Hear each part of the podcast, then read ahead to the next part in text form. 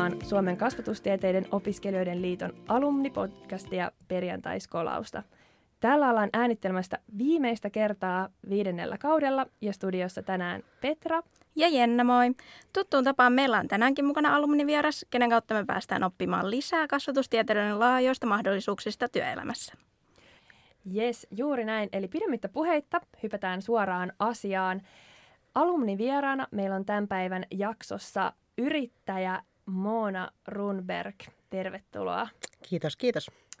Ihanaa, kun olet täällä. Ja ihan alkuun voitaisiin lähteä liikkeelle siitä, että voisit vähän kertoa itsestäsi, eli kuka oot, ää, mitä muita titteleitä kuin yrittäjä suhun voidaan liittää sekä missä olet opiskellut. Jes, eli mä oon neljäkymmentäkolmevuotias äiti, yrityskulttuurin muotoilija, H R. Ähm, ähm, mun ensimmäinen yritys, Leidenschaft Oy, on perustettu vuonna kaksituhattaviisitoista. On yksi sen kolmesta perustajasta Panu Luukan ja Markus Jussilan ohella.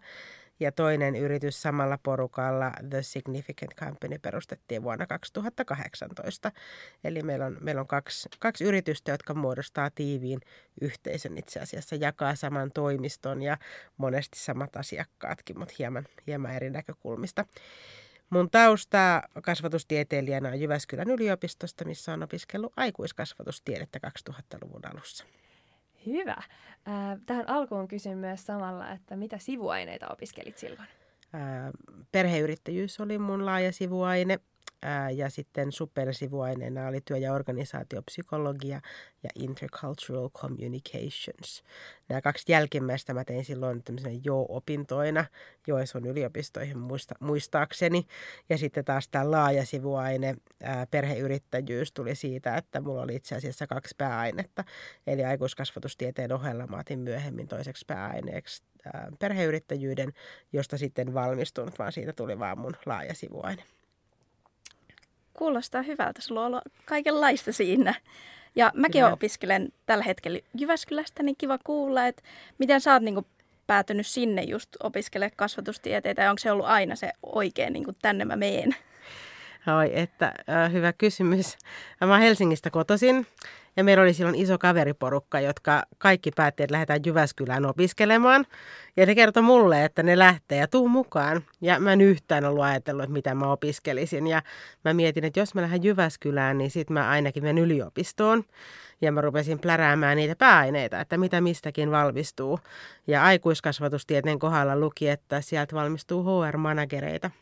Ja se kuulosti hirveän kivalta, koska mun kokemukset H R-managereista oli silloin Sonilta, silloin aikanaan töissä siellä, missä järjestettiin, H R-manageri järjesti hirveän kivoja bileitä, ää, tosi hyviä tarjoiluita. Meillä oli kaikkia kivoja ää, vaatteita Sonilta ja muuta. Ja mä ajattelin, että tällaistako se työelämä olisi, että tähän haluan. Mutta joo, niin, niin päädyin aikuiskasvatustiedettä opiskelemaan ja Jyväskylään. Meistä myös sitten opiskelijaporukasta ainoastaan kaksi, tai mun kaveriporukasta ainoastaan kaksi pääsi opiskelemaan Jyväskylään. Joo, mutta sait kuitenkin sinne jonkun verran kavereita. Joo. Entäs ö, ennen niitä opintoja, mitä sä teit? Äh, etsiskelin itseäni, eli äh, lukioaika mulla venyi ensinnäkin neljävuotiseksi, koska ei se opiskelu niin paljon kiinnostanut. Enemmän silloin kutsuttiin aerobikiksi ryhmäliikunta, niin aerobikki kiinnosti ja, ja street dance-tunnit. Ähm, Lukion jälkeen mä menin kauppikseen, koska siellä voi vähän valita monia eri vaihtoehtoja. Vaihtoehdosta sitten, kun piti alkaa valitsemaan, niin valitsin mikrotukihenkilön opinnot, koska se tuntui semmoiselta, mistä mä tiesin kaikista vähiten. Mutta se oli sitten vähän liikaa too much mulle siinä kohtaa. Ja lähdin opiskelemaan sitten ä, urheiluhierojaksi. Eli vaihdo, vaihdoin aika nopeasti. Ä, valmistuin sieltä ja ajattelin, että mä lähtisin opiskelemaan fyssariksi, mutta se sitten vaihtui tuossa, kun kaverit lähti Jyväskylään ja piti lähteä oikeasti miettimään, että mitä mä haluan. Joo, mutta toikin on mun mielestä hienoa, että on nimenomaan vähän kokeillut, testaillut eri juttuja, mikä voisi olla semmoinen oma, okei, tämä ei ehkä olekaan, ja sitten lähtee miettimään jotain muuta. Että silleen, että se jotenkin antaa tosi paljon, että, että on silleen avoin mieli ja, ja jotenkin rohkeus silleen, että nuoressa iässäkin, että on lähtenyt opiskelee jotain ja okei, se ei ollutkaan mun juttu, että kokeillaan jotain muuta ja näin. Niin. Joo, ja mä luulen, että aika monella nuorella on se, että tuntuu, että pitäisi jotenkin niin kuin naulata nuorena jo se, että miksikä mä haluan tulla ja mulla pitäisi olla selkeät näkemykset opiskelupaikoista ja kun mä valitsen jotain, niin mun pitää jatkaa sillä tiellä, ei voi keskeyttää. Uh, mutta eihän se elämä ihan niin mene. Täytyy kokeilla kaikenlaista ja tietää, mikä sit itseä kiinnostaa. Siis onneksi, onneksi elämä ei mene niin. Ja uh, niin kuin tuossa alussa mainitsit, monta titteliä tällä hetkellä, mutta yrittäjä on yksi niistä. Ja meidän tämän uh, päivän jakson teemana on yrittäjyys ja kuullaan myöhemmin sun yrittäjäpolusta. Um, mutta ennen sitä niin lyhykäisyydessään olisi kiva kuulla, että mitä kautta sä oot päätynyt tähän niin kuin nykyiseen pisteeseen, eli mitä se urapolku on pitänyt sisällään sieltä valmistumisesta sitten tähän päivään. No yksi iso asia tuossa urapolussa on varmasti se, että mä en ole ikinä miettinyt uraa tai että mä haluaisin uran tai mä tähtäisin jonkinlaiseen uraan. Ähm, Tähän, mihin mä oon nyt päätynyt, niin siihen tuli kyllä sytyke silloin, kun mä luin pääsykoekirjoja Jyväskylän yliopistoon. Eli yksi niistä pääsykoekirjoista oli silloin oppiva organisaatio, ja mä hurahdin ihan täysin siihen. Sehän oli ihan vieras maailma. Mulla ei sellaista keskustelua edes ollut missään esillä, kun oppivat organisaatiot niin kuin niissä piireissä, missä mä liikuin ennen pääsykoekirjoja. Ähm, mä opin, että on olemassa ammattinimeltä henkilöstön kehittäjä, ja mä rupesin ajattelemaan, että mä haluan henkilöstön kehittäjäksi. Piste. Ja mä rakastuin sen oppivan organisaation niin kuin, ajatukseen ja luin ihan hulluna, tankkasin niitä kirjoja. Se jatkui sitten läpi opintojen kaikki mahdolliset esseet, mitä sai tehdä tai äh, mitkä vaan mahdolliset äh, kummutyöt ja sun muut. Mä tein kaikki ne henkilöstön kehittämiseen liittyen, niin mä halusin koko ajan oppia siitä lisää. Ja, ja tein systemaattisesti duunin sen eteen, että voi kun mä joku päivä olisin henkilöstön kehittäjä.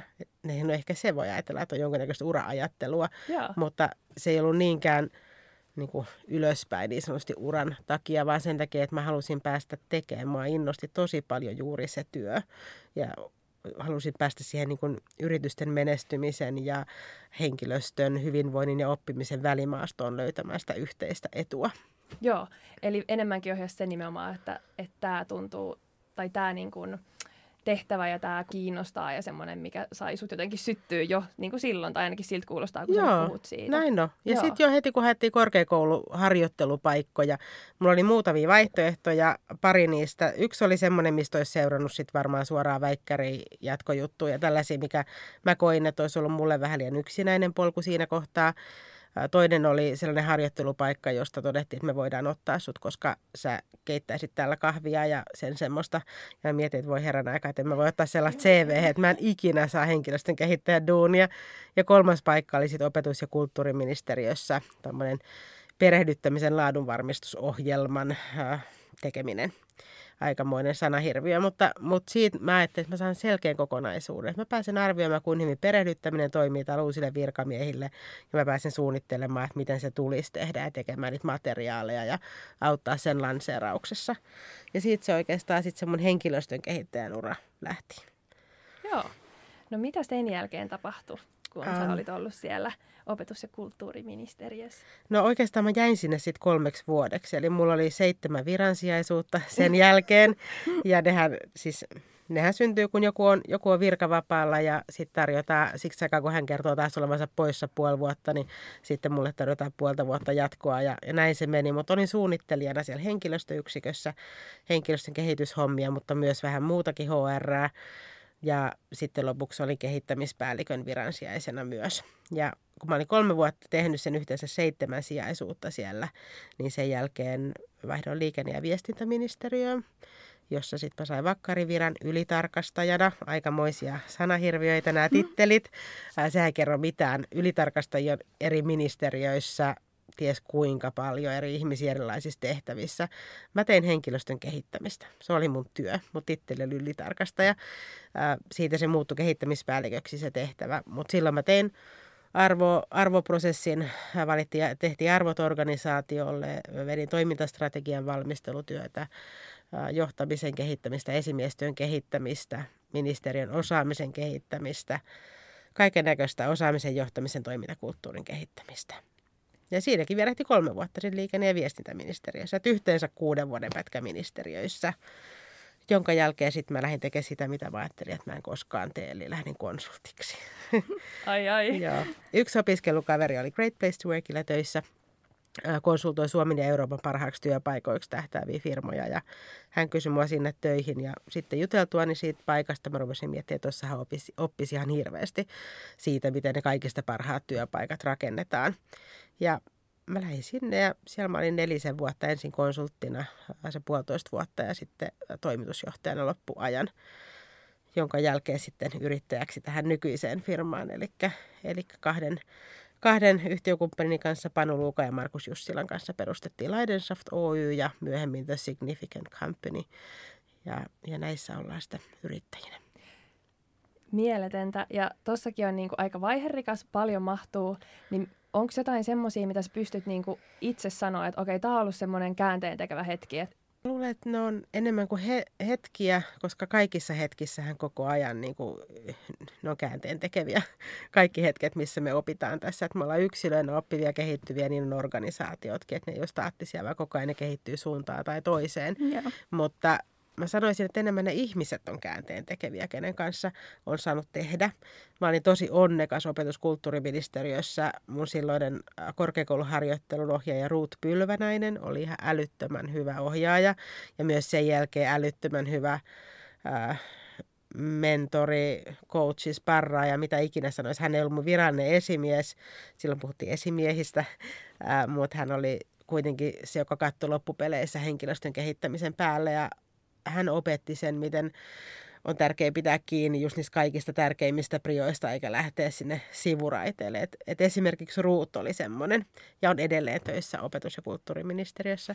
Ää, toinen toinen semmoinen henkilö on sitten Great Place to Workilta Panu Luukka, joka on nykyään mun yhtiökumppani, ja oli silloin toimitusjohtajana rekrytoimut, rekrytoimut Great Place to Workille. Se oli ihana, kun sä mainitsit niinku henkilöitä Joo. siinä, koska mun mielestä se vaan niinku motivoi, kun sä työskentelet niinku muiden ihmisten kanssa. Niin, niin että se on ihana, että ne oli niinku sellaisia käänteentekeviä. Se on, ja se on todella tärkeä ymmärtää, miten iso merkitys sillä on, että millainen yhteisö voidaan rakentaa ää, eri yksilöistä. Ja just se, kenen kanssa sä työskentelet ja millaisia eri osaamisia sä laitat yhteen ja miten sä rakennat sen, että ihmiset työskentelee eri pareissa siellä organisaatioissa ja oppii toisiltaan ja ristiinpölyttyy, niin se on, se on tosi huikeeta. Me puhutaan täyskaadoista, kun me puhutaan tästä, että pannaan eri pareissa työskentelemään ihmisiä. Mahtavaa. Siis kuulostaa todella niin kuin mielenkiintoiselta ja ihana just silleen ihmisten kanssa työskennellä, että sä et ole vaan yksin. Entä sitten kun yrittäjyys on just tämä meidän teema tässä, niin miten sä päädyit yrittäjäksi? Oliko se niin kuin aina selkeä vaihtoehto niin kuin normipalkkatyön sijasta? Se on ollut aina mun unelma, tai varmaan teinistä asti mun unelma. Mutta samalla semmoinen unelma, jota mä aina ajattelin, että se tulee olemaan semmoinen tuolla takaraivossa asia, jota mä eläkkeellä mietin, että se oli se, mikä olisi kiva ollut joskus tehdä. Vähän väliin mulla tuli jo teininä sellaisia, että mä kirjoitin vähän jotain liiketoimintasuunnitelmaa tai kontaktoin jotain kansainvälistä brändiä, että hei, mä haluan tuoda teidät Suomeen. Ja, ja se vähän väliin tolleen pulpahteli, mutta sitten työelämä vei mennessään ja kaikkea. Ja oikeastaan sitten se semmoinen kipinä siihen, että lähti yrittäjäksi, tuli siitä, että, että Panu, Panu mun yhtiökumppani kontaktoi mua. Hän oli ennen ollut toimitusjohtajana Great Place to Workissa ennen mua. Yeah. Ja, ja meillä oli suhteet säilynyt tosi, tosi hyvin. Ja käytiin silloin tällöin lounaalla ja puhuttiin yrityskulttuurista ja työelämästä ja omista töistämme. Ja Panu, Panu soitti ja sanoi, että Moona kuulee, että että mitäs jos pannaan pystyyn yritys. Ja siitä, siitä se sitten lähti viikonloppuja miettien, että mitä se tarkoittaisi. Se pyöriteltiin flappipaperilla erilaisia näkemyksiä siitä Panun ja Markuksen kanssa. Ja, ja sitten itsenäisyyspäivänä kaksituhattaviisitoista mä itsenäistyin, eli irtisanouduin Great Place to Workilta maililla ja laitoin kundeille, kundeille WhatsApp-viestin, että nyt se on tehty ja olen, että hemmetti, nythän meidän täytyy oikeasti tehdä tämä. Siihen asti oltiin pyöritelty sitä hetken aikaa siinä viikonloppuisin, mutta siitä se lähti.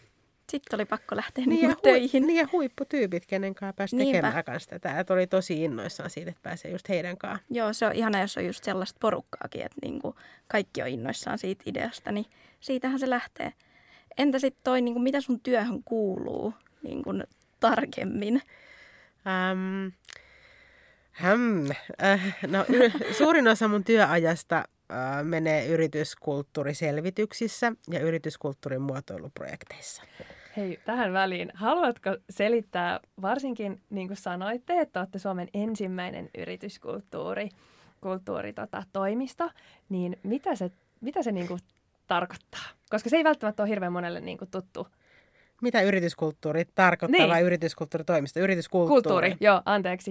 Yes. uh, yri- no, se riippuu, se yksinkertaisimmillaan voisi sanoa, että se on se, mitä tapahtuu, kun kukaan ei ole katsomassa. Ja kysehän on siitä, että miten me hoidetaan sitä meidän organisaatiomme maaperää. Kulttuurihan tulee latinalaisesta sanasta kulttuura, maaperän kultivointi, niin miten me pidetään huolta siitä meidän maaperästämme, jotta me saadaan siitä just sellaista käyttäytymistä, toimintaa, arvoja sinne arkeen, joita me organisaatio tarvitsee menestyäkseen markkinoilla. On sitten kyse talenteista ja talentimarkkinoista tai sitten siitä ihan kovasta bisneksestä, missä halutaan onnistua.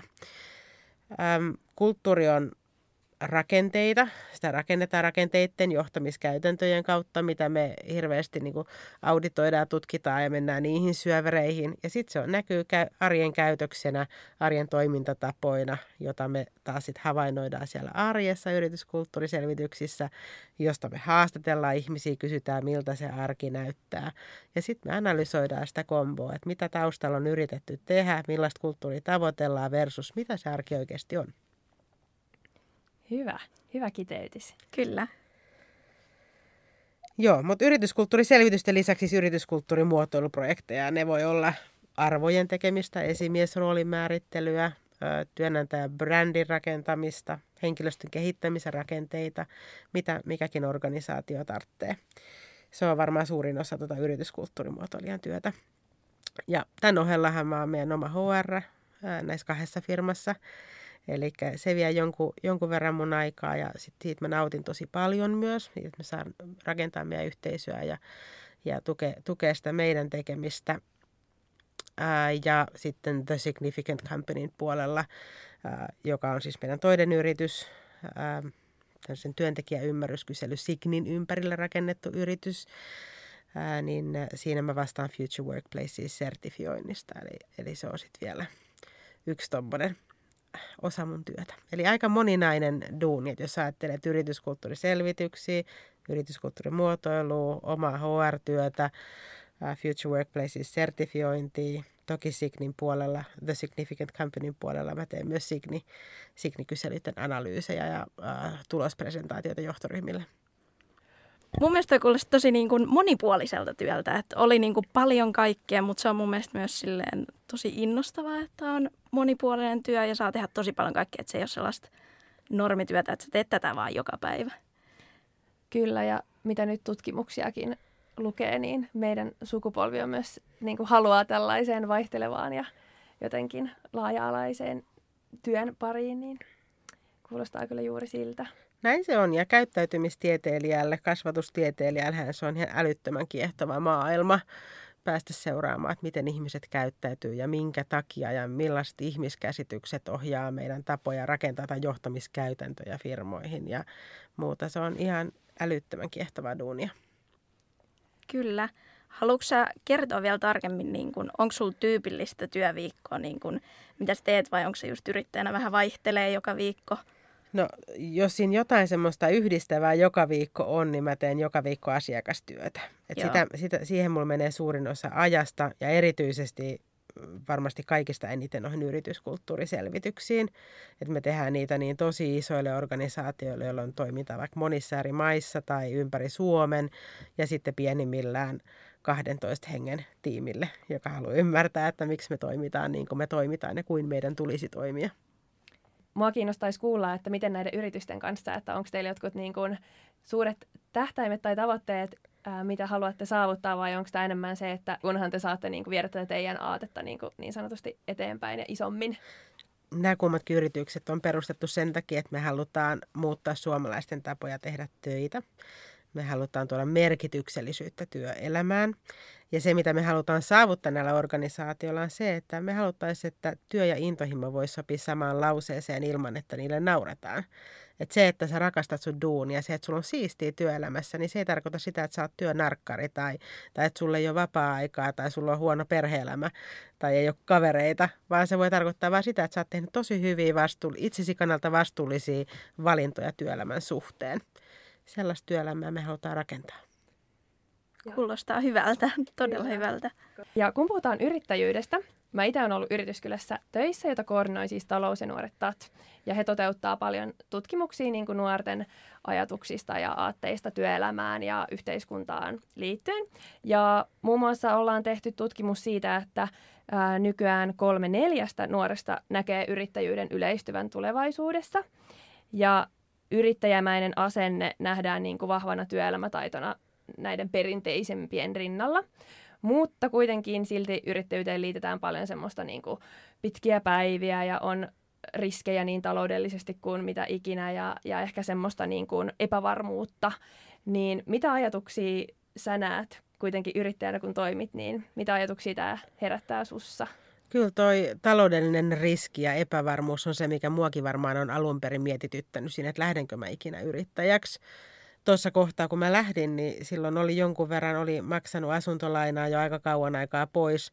Ties, että jos nyt ihan niin kuin, äh, miten sanotaan, jokin osuisi tuulettimeen, niin, niin siinä kohtaa voisi vaikka äkkiä realisoida kämppänsä ja jotenkin niin kuin pärjätä siinä jonkun aikaa. Ja ties, että on jonkunnäköistä bufferia siinä taustalla, niin pystyy ottaa sen riskin. Ja samalla kun sä lähdet yrittäjäksi, niin eihän sulla tyypillisesti saman tien ole palkkatuloja. Vaan sitten sun pitää lähteä keräämään sitä niin kuin kassavirtaa, liikevaihtoa ja maksaa kaikki muutkin kulut ja sen jälkeen katsoa, että onko rahaa vielä maksaa itselle palkkaa. Eli pitää sillä tavalla olla jotenkin valmistautunut siihen alkuun, että pärjää jonkun aikaa tuolla tavalla, mutta vaan jonkun aikaa. Ja mahdollisimman lyhyen aikaa, eli sille, että pyrkii rakentamaan kasvua ja jotain muutakin kuin nainen ja pakuratkaisua. Eli kasvua ja hyvinvointia, lisää työpaikkoja Suomeen, jolloin sitten ei tarvitse stressata niin paljon sitä taloudellista riskiä, mikä siihen niin kuin päätökseen lähtee yrittäjäksi vaikuttaa. Hyvä pointti. Samalla sitten kyllähän niin kuin vaikka korona-aika sitten realisoi aika paljon sitä, niin kuin, että niitä riskejä on todella olemassa. Että kyllä meidänkin yrityksillä silloin, kun korona iski, niin meni muutamaksi kuukaudeksi kaikki tilauskirjat tyhjiksi ja peruttiin jo alkaneita projekteja, keskeytettiin. Se oli, se oli tosi, tosi kova paikka puista, kun istuttiin Excelin äärellä ja mietittiin, että paljonko pitää lomauttaa ja mikä on sellainen järkevä ratkaisu niin, että ei vedetä niinku ihan semmoista niinku äkkijarrua, mutta ei tehdä niinku löysintäkään liikettä, vaan jotain siitä välistä, jotta ollaan niinku fiksuja ja mihin asti meidän firmat selviää, jos nyt kauppa ei enää tulekaan. Ja se oli oikeasti aika tosi kovia paikkoja se hetkellisesti, mutta onneksi siitä se puolitoista kaksi kuukautta, niin meillä oli taas tilauskirjat täynnä ja ollut sen jälkeen. Mutta, mutta että kyllä, kyllä siinä kohtaa tunsi nahoissansa sen, että tässä on kaikki liossa. Että se ei ole ainoastaan niin kuin oma itse, vaan sit siinä on kaikki muutkin ja niiden oma niin kuin talous ja kaikki tällaiset. Todellakin. Ja miten isolta se tuntui silloin, kun ja niin kuin koronakriisi joo, mutta ensimmäisten työntekijöiden palkkaaminen.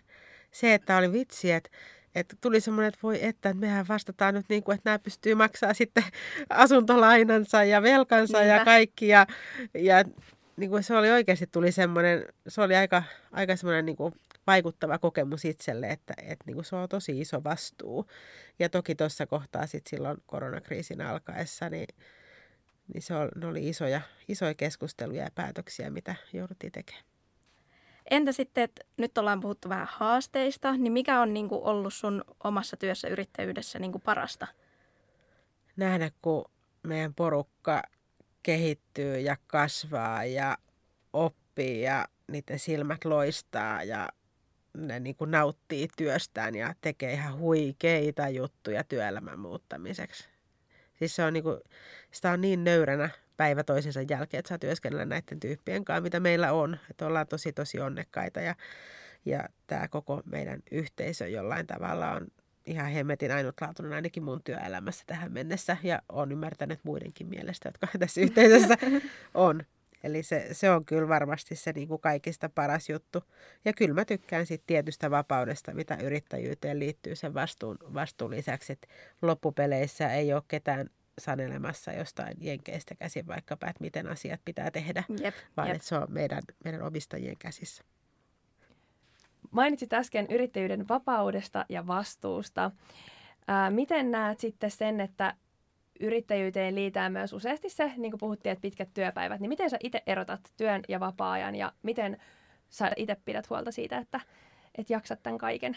No kyllähän sanotaan aina se ei ole ennakoitavissa se työmäärä siinä mielessä, että ei ainoastaan, että me tehdään projektiluontoista konsultointityötä, vaan se on myös luovaa työtä. Että vaikka varaisi kalenterista kolme päivää johonkin arvojen äh, muotoilemiseen tai työnantajalupausten tai esimiesroolin kirjoittamiseen ja johonkin analyysin tekemiseen, niin ei se välttämättä synny sinä aikana. Tai se voi syntyä puolessa toista päivässä, vaikka sulla oli kolme päivää varattuna. Mutta kun sitä luovuutta ja sen, sen suhteen tuotteliaisuutta ei voi pakottaa, niin kyllä se välillä väkisinkin menee sit siihen, että tekee illalla tai, tai sitten viime tingassa sunnuntaina tai, tai näin, mutta, mutta se, mä näkisin, että se jotenkin se kuuluu siihen, että tekee luovaa projektityötä, että se ei niinkään ole semmoinen yrittäjyyteen liittyvä asia. Toki, toki sitten yrittäjäksi kun lähtee, niin onhan se selvää, että ei se kahdeksasta neljään valinta ole niin kuin duunimäärällisesti, vaan että yrittäjänä sitä haluaa tehdä kaikkensa, että yritykset menestyis ja, ja, ja on siihen valmis. Se on osa sitä yrittäjän, yrittäjäksi lähtemistä.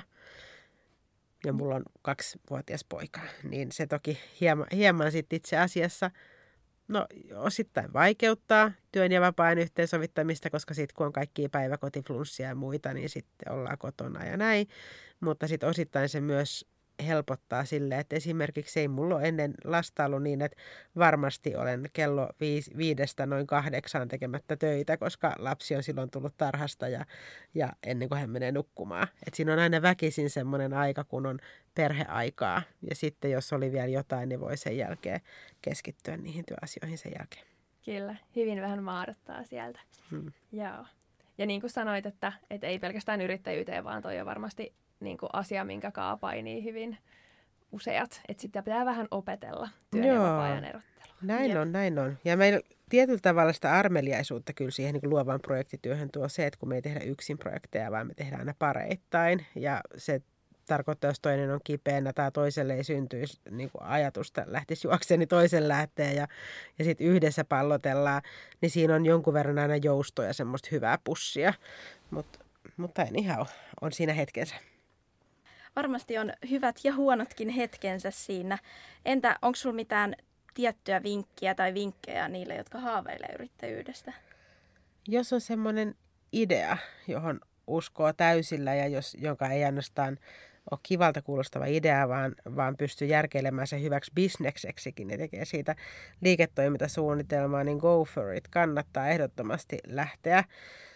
Ähm, Mä oon ainakin nauttinut ihan suunnattomasti tästä, tästä matkasta, mutta ei niin, että lähtee ihan vaan idean perässä miettimättä, että miten, miten sillä sitten sen toimeentulonsakin tekisi ja miten voisi mahdollisesti kasvaakin jatkossa, jottei muut sitten kasva ja vie sun markkinoitasi niin sanotusti, kun Niinpä. Itse pysyt pienenä.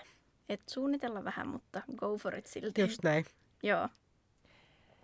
Joo, ja koska meillä on varmasti paljon kasvatustieteilijöitä linjoilla, niin olisi kiva kuulla, että mitä hyötyä kasvatustieteistä on niin kuin eniten ollut sulle? Oikeastaan kaikkihan, mitä mä oon tehnyt, on ollut kehittämistä, ihmisten ja organisaatioiden kehittämistä. Ja mikä siihen parempi tausta olisi kuin aikuiskasvatustiede. Mä en olisi minä ilman, että mä olisin aikuiskasvatustieteilijä. Ja mä uskon, että se ei ole ainoastaan ammatillinen asia, jonka takia se on ollut ihan hemmetin hyvä, vaan se on myös yksityiselämässä mun mielestä ollut mulle todella merkittävä käännekohta, että lähti aikuiskasvatustieteitä opiskelemaan ja hoiti ne opinnot. Että se, se on ollut tosi hyvä semmoista ajattelun muokkausta.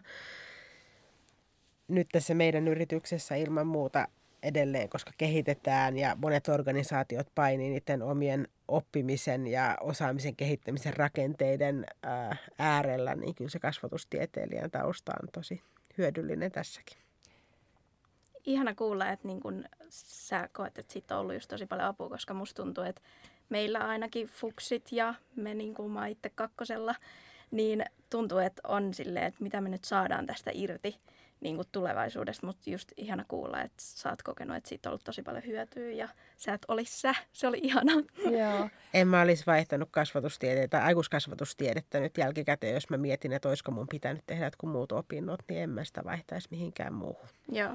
Ja musta tuntuu, että mitä mieltä olette siitä, että tänä päivänä yhä enemmän ehkä kokee itsekin, että sitä kasvatustiedetaustaa ö, ei nyt ehkä arvosta enemmän, mutta jotenkin silleen se on trendannut ehkä vähän eri tavalla. Nimenomaan tämä niinku, ö, ke, oman osaamisen kehittäminen, elinikäinen oppiminen, kaikki niinku tämmöinen, vähän niinku tämmöiset pehmeämmät arvot, kun, tai miten te itse näette sen? Koska jotenkin mä, vaikka mä, mä opiskelin neljättä vuotta, että mä nyt en ihan kauhean kauan ole ehtinyt vielä tässä silleen tätä identiteettiä rakentaa, mutta silti musta tuntuu, että se muutos on jo niin kuin omalla kohdalla. Varmasti myös niin kuin oma ajattelu on muuttunut, mutta musta tuntuu, että tosi paljon muidenkin ajatus on muuttunut sen kohdalla.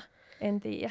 Mä sanoisin itse asiassa, että on osaamisen kehittämisen asiantuntijuus ja oppivien organisaatioiden ja kyvykkyysorientoituneiden organisaatioiden asiantuntijuus, se on kovaa kamaa. Se on H R-skeneissä nyt tosi kovaa ja haluttua kamaa tällä hetkellä.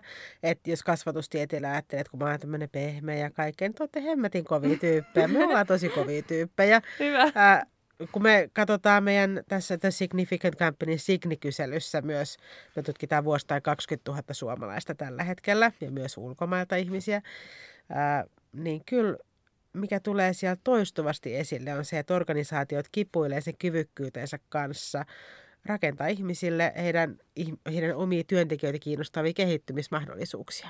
Se on niitä tyypillisimpiä niin kuin kipukohtia, joita sit, niin kuin on vaikea myös ratkaista. Ja hei, aikuiskasvatustieteilijät, niin teillä on kysyntää työelämässä. Kyllä. Ja sitten myös mulla tuli toi elinikäinen oppiminen. Musta tuntuu, että sekin on ollut nyt jotenkin, se on tullut enemmän ja enemmän niin kuin pinnalle. Et musta tuntuu, että siitä puhutaan, tai mulla se on jotenkin tullut vastaan tosi monessa paikkaa.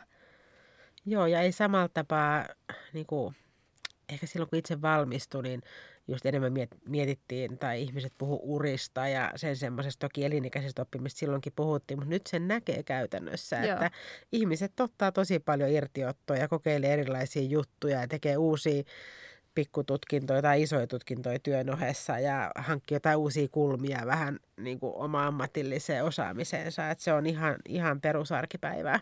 Kyllä. Sitten ihan viimeisimpänä niin jakso loppuun vakkarikysymys, mitä me ollaan kysytty jokaiselta haastateltavana. Öö, mitä sanoisit fuksi itsellesi nyt? Tai vähän sanoisinko mä niin kannustavia asioita tai teet toisin, mutta mä sanoisin fuksi itselleni, että ihanaa, että olit laskemassa ylläksellä kaikki ne, kaikki ne talvet ja hait vaan tenttikirjoja Jyväskylän yliopistossa ja menit taas takaisin sinne, koska sellaiseen ei ole enää ollut mahdollisuutta nyt työelämässä. Ähm, Ihana, että niin kun löysit intohimon henkilöstön kehittämiseen silloin ja jaksoit painaa kaikki niin kun sitä kohti. Ja susta tuli henkilöstön kehittäjä, niin sen jälkeen kaikki on ollut vaan sitä, että yrittää tehdä asiat niin kun hyvin siinä, siinä skenessä. Ää, mä sanoisin varmaan vaan, että mu, niin kun, pidä kiinni toista, että biletät ja biletät ja pidät vapaa-aikaa ja relailet ja nukut pitkään silloin, kun voit ja kaikkea, koska opiskeluaika on niin ainutlaatuista ja ihanaa, ihanaa semmoista oikeasti aika vapaatakin loppupeleissä. Tämä riippuu, miten kurssinsa suunnittelee, mutta, mutta tota, nauti siitä vapaudesta, jota opiskeluun liittyy. Kuulostaa ihanilta vinkkeiltä, just silleen, että mene sitä kohti, mitä niin kuin haluat. Joo. Kyllä. Näihin sanoihin me otetaan nämä nyt opiskelijoina korvan taakse. Kyllä. Näin on hyvä lopettaa. Kiitokset mielettömästi Moonalle, että saatiin sut tänne meidän jaksoon vieraaksi. Tämä oli täydellinen lopetus meidän viidennelle kaudelle. Ja kiitokset myös kuulijoille tähän asti, jotka olette siellä linjoilla. Tosiaan viides kausi on tältä erää paketissa ja tässä kohtaa isot kiitokset totta kai meidän tiimille, kaikille meidän kauden vieraille sekä teille kuulijoille. Ähm, ihanaa, että perjantainskolaus on todelli, todellakin vakiinnuttanut paikkansa podcastien kentällä ja ennen meidän seuraavaa kautta, niin käykää kuuntelemassa vanhoja jaksoja ja pysykäähän kuulolla. täältä studiosta. Heipat tässä vaiheessa. Hei hei! Moi moi!